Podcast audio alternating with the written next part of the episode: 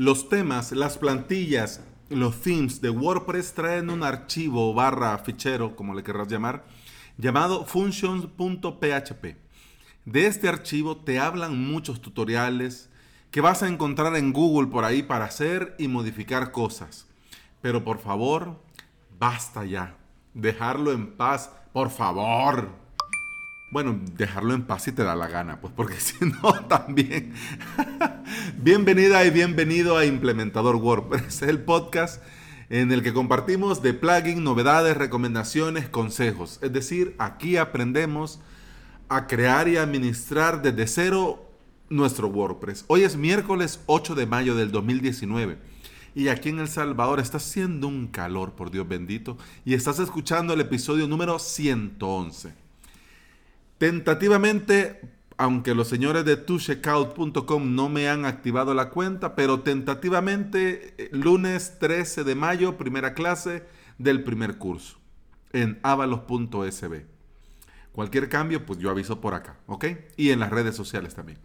Eh, y antes de comenzar, quiero agradecer mucho a Aníbal de demoswp.com porque por Twitter me ha estado recomendando algunas alternativas para poder eh, solucionar este detalle con lo de la pasarela de pago.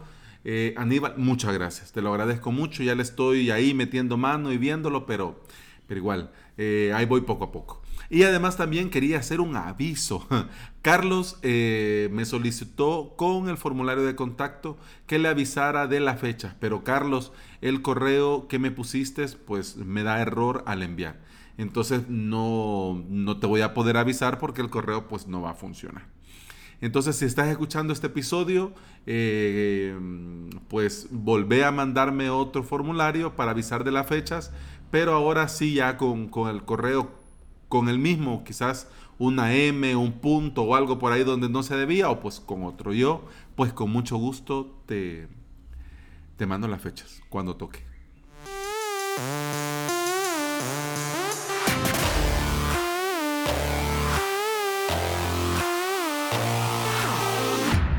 Y ahora sí, entremos en materia. Si vas comenzando con el tema de la implementación en WordPress, o si igual ya tenés un tiempo y un camino andado, debe de interesarte, debe interesarte, de verdad, en serio, debe de interesarte por qué funciona lo que funciona. Y comenzar a preguntarte cómo poder hacer cada vez las cosas mejor y cómo mejorar. Pero claro, para poder mejorar tenés que saber por qué funciona lo que funciona. ¿Ya? Y te va a pasar que en este camino y en este saber por qué funciona lo que funciona y buscar alternativas y modos de hacer mejor las cosas, te va a pasar que vas a necesitar hacer algunos ajustes a tu WordPress o en todo caso a algún WordPress de alguno de tus clientes. En Google te van a decir que agarres este pedacito de código y lo pongas y lo pegues en el archivo función PHP. Y que pongas esta otra parte de código en tal línea en el function PHP. Y no, no, no, por favor, dejar en paz ya el function PHP. ¿Y por qué? Y vas a decir, bueno Alex, pero si el function.php está ahí y yo puedo entrar y lo puedo modificar, pues y entonces, ¿por qué no? ¿Por qué no hacerlo? Si en Google lo dicen y en tal página me lo dicen y en tal blog me lo recomiendan. Sí. Que lo podés hacer, lo podés hacer. Así como podés eh, entrar por FTPS y borrarte la carpeta de WordPress. Pues lo podés hacer. Pero bueno, vamos a lo que viene después de. Y más aún, vamos a que si eso es lo correcto o no. ¿Mm? El function.php, como te decía en un principio, viene con los themes, pero viene para todo lo que tiene que ver con el aspecto visual y la forma en la que el theme ordena y muestra toda la información de tu WordPress. Es decir, el texto, las imágenes, los enlaces, los widgets, todo, etcétera, etcétera, etcétera. Todo. O sea, imagínate como que fueran piezas de Lego. Imagínate como que vos tenés 10 piezas de Lego. Y para poder de estas 10 piezas de Lego poder hacer algo, pues entonces tenés que ir armando. Entonces eso es lo que hace el theme. Y una de todos los archivos que utiliza, uno de esos archivos es el function.php. ¿Qué es lo que pasa que si vos venís y pegás código dentro del function PHP? ¿Cuál es el problema? Pues el problema es que al cambiar el theme, el tema, la plantilla, vas a perderlo todo. Y te vas a topar con el gran temido efecto locking. ¿Qué es lo que significa? Que a donde tenías algo, ahora que cambiaste el theme, pues entonces ahora ya no lo vas a tener nada y vas a tener ahí trozos de código incompleto o tu nuevo tema va a ser cosas raras. Porque pues sí, todos somos listos. Y ahora, bueno, entonces ¿qué? Bueno, copio el del tema viejo y lo pego en el tema nuevo y ya lo tenemos hecho. Pues tampoco, tampoco. Pero entonces, vaya, me está, vaya, me estás diciendo que deje en paz al function.php. Hombre, pero yo necesito hacer estas cosas. ¿Y cómo lo hago? Pues entonces ahora te digo. Pero antes de decírtelo, en mi humilde opinión, pues porque al final pues no es obligación, pero es mi humilde opinión lo que te aconsejo y recomiendo. Te quiero recordar que tenemos que hacer las cosas bien y hacerlas bien desde un principio, porque así no estamos remendando errores, ¿ya? Entonces para eso tenés que recordar que los themes, los temas, las plantillas son para dar estructura al WordPress. Como te decía, las piezas de Lego, pues eso. Y los plugins son para la funcionalidad. ¿Cuál es el punto, por ejemplo, con esto que yo te decía cuando iba comenzando este podcast? ¿Por qué tenías que salir corriendo de themes, de temas, de plantillas, de ThemeForest, de Envato y de todos estos mar, eh, Theme Shop? ¿Por qué? Porque ellos hacen una mezcla hacen una mezcla entre estructura y funcionalidad dentro del propio theme. ¿Para qué? Para que vos tengas una dependencia 100% a ese theme, a ese tema y a esa plantilla. Oh, entonces eso está mal. Pues sí. Oh, pero ¿y por qué lo hacen? Porque pueden. Y porque la gente ve la página y dice, ay, yo quiero eso, y quiero que también haga esto, y quiero que también haga aquello. Y entonces eso no está bien. Porque cuando cambias el theme a otro, entonces esas funciones que hacía ese antiguo theme, pues la perdes. Entonces, por ejemplo, hay themes tan, tan dañinos que, por ejemplo, em, te agregan custom post type, los CPTs, eh, te agregan alguna ventana, algún formulario, algo. Entonces, claro, en el momento lo tenés, pues, ah, cambias el tema, la plantilla, el fin y pensás que en el otro lo vas a tener y no. Entonces ponete a pensar, después de haber trabajado, por ejemplo, con un theme, con una plantilla, que la misma plantilla te pone el CPT, el Custom Post Type, y ya estás trabajando con eso y de repente lo cambias y lo perdés todo. Hombre, es algo que yo desde ya te digo que no te deseo que te pase nunca.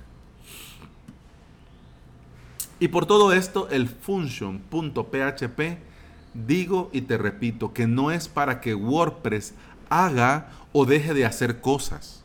No. Lo correcto es que si vos querés que WordPress haga o deje de hacer cosas, lo correcto es que lo hagas por medio de plugins.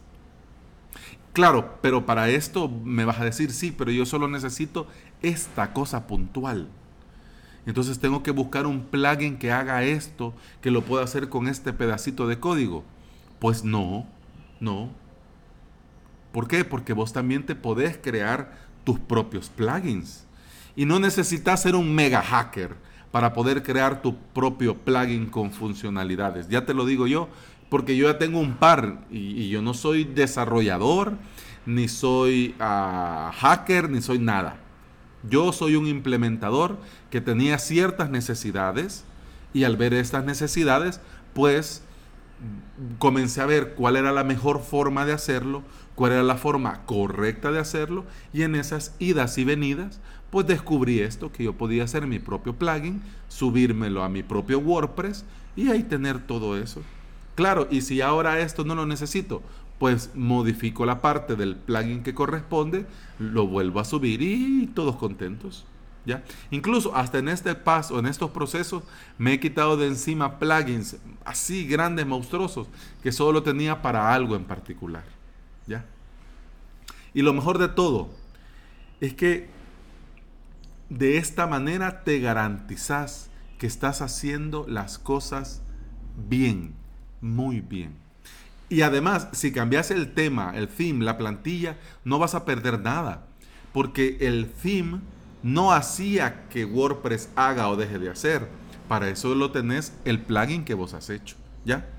Entonces, y si es una, un WordPress, una web para un cliente, pues también ahí hay un detallito que da un toque profesional a tu marca. ¿Por qué? Porque en el listado de plugins, tu cliente va a poder ver ese plugin que vos has creado con tu nombre, con la descripción, con el enlace a tu web o por ejemplo el enlace a un formulario para consultas o algo por el estilo, ahí depende de cada caso, pero ahí está, entonces el cliente diría, bueno, y este, ah, mi implementador WordPress lo hizo. Ah, qué bien, qué bonito, qué profesional. Porque claro, si lo vamos a hacer para nosotros, tiene que hacerse bien. Pero si también lo vamos a hacer para un cliente, también se tiene que hacer bien. Y hacerlo de esta manera es hacerlo bien.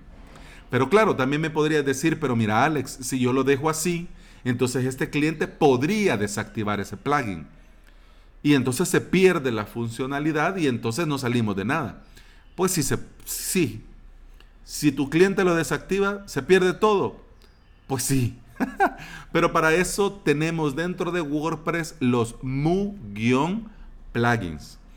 Ese Mu viene de Must Use, que la traducción literal podría ser algo así como debe usar, y que en español nosotros lo conocemos como imprescindibles y a ese plugin imprescindible no lo va a poder desactivar. Y así te vos, te aseguras que todo va a seguir funcionando, aunque el cliente se ponga a toquetear ahí. Claro, lo puede, lo puede borrar, sí, pero tiene que irse por, por FTPS a las carpetas del WordPress e ir a la carpeta mu-plugins y borrarlo. Pero pero claro, mm, ya si lo hace, ya sería con intención, ¿me entendés?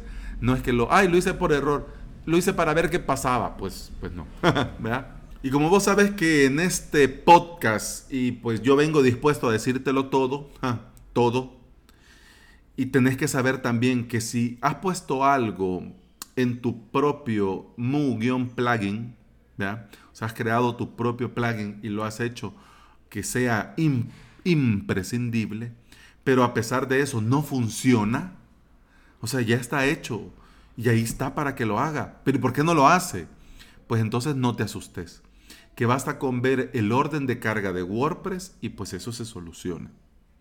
Aunque esto del orden de carga, pues ya te digo yo que ya llevamos 15 minutos, vamos para 15 minutos, entonces no es tema para este episodio, pero si te, si te parece lo hablamos en otro sin ningún problema. Pero, ¿qué es lo que te quiero decir? Y te lo digo rápido. WordPress va cargando cosa por cosa, cosa por cosa, cosa por cosa. Entonces, si vos, eh, tu plugins imprescindible, tu Mu plugins, es una de las cosas que se carga al principio, primero. Entonces, si comienza a cargar, a cargar, a cargar, a cargar, y por ejemplo, eh, va a cargar el function.php del theme, y como es una de las últimas cosas que se cargan, entonces tu código queda sobrescrito por el código del function.php de la plantilla. Entonces por eso es que no te funciona. Entonces por eso hay algunas cosas que pues claro, las podés, eh, las podés poner pero no te van a funcionar. Pero eso depende del orden de carga. Entonces esto cómo se soluciona? Pues hay otro tema que se llama los hooks.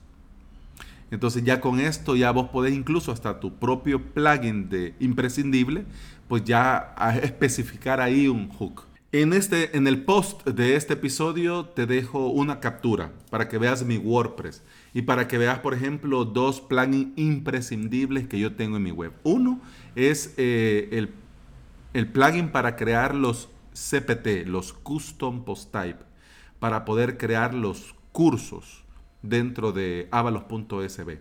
Y también tengo otro que es un plugin con funciones personalizadas que me funcionan para, la propia web. Por ejemplo, quitar la, mm, esta barrita de WordPress para los usuarios que, que se registren, para los suscriptores, pero que no les aparezca esa barra, que solo me aparezca a mí como administrador. Por ejemplo, por ejemplo, otra funcionalidad por ejemplo, es que los usuarios que no sean administrador, que no tengan acceso al escritorio, por ejemplo, porque se ve bien feo que cuando te logueas, vas al escritorio, pero en el escritorio no te aparece nada. Solo te aparece tu usuario para poder modificar algunas cositas y cerrar sesión. Y el escritorio de WordPress con algunos, pero no sale nada, entonces no tiene sentido. Entonces, para, por ejemplo, te digo dos cosas rápidas, pues para eso tengo ahí mi plugin de funciones llamado La Baticueva. Pero bueno, ya llegamos al final. Este episodio más que todo era para motivarte y para invitarte a, ir un poco más allá.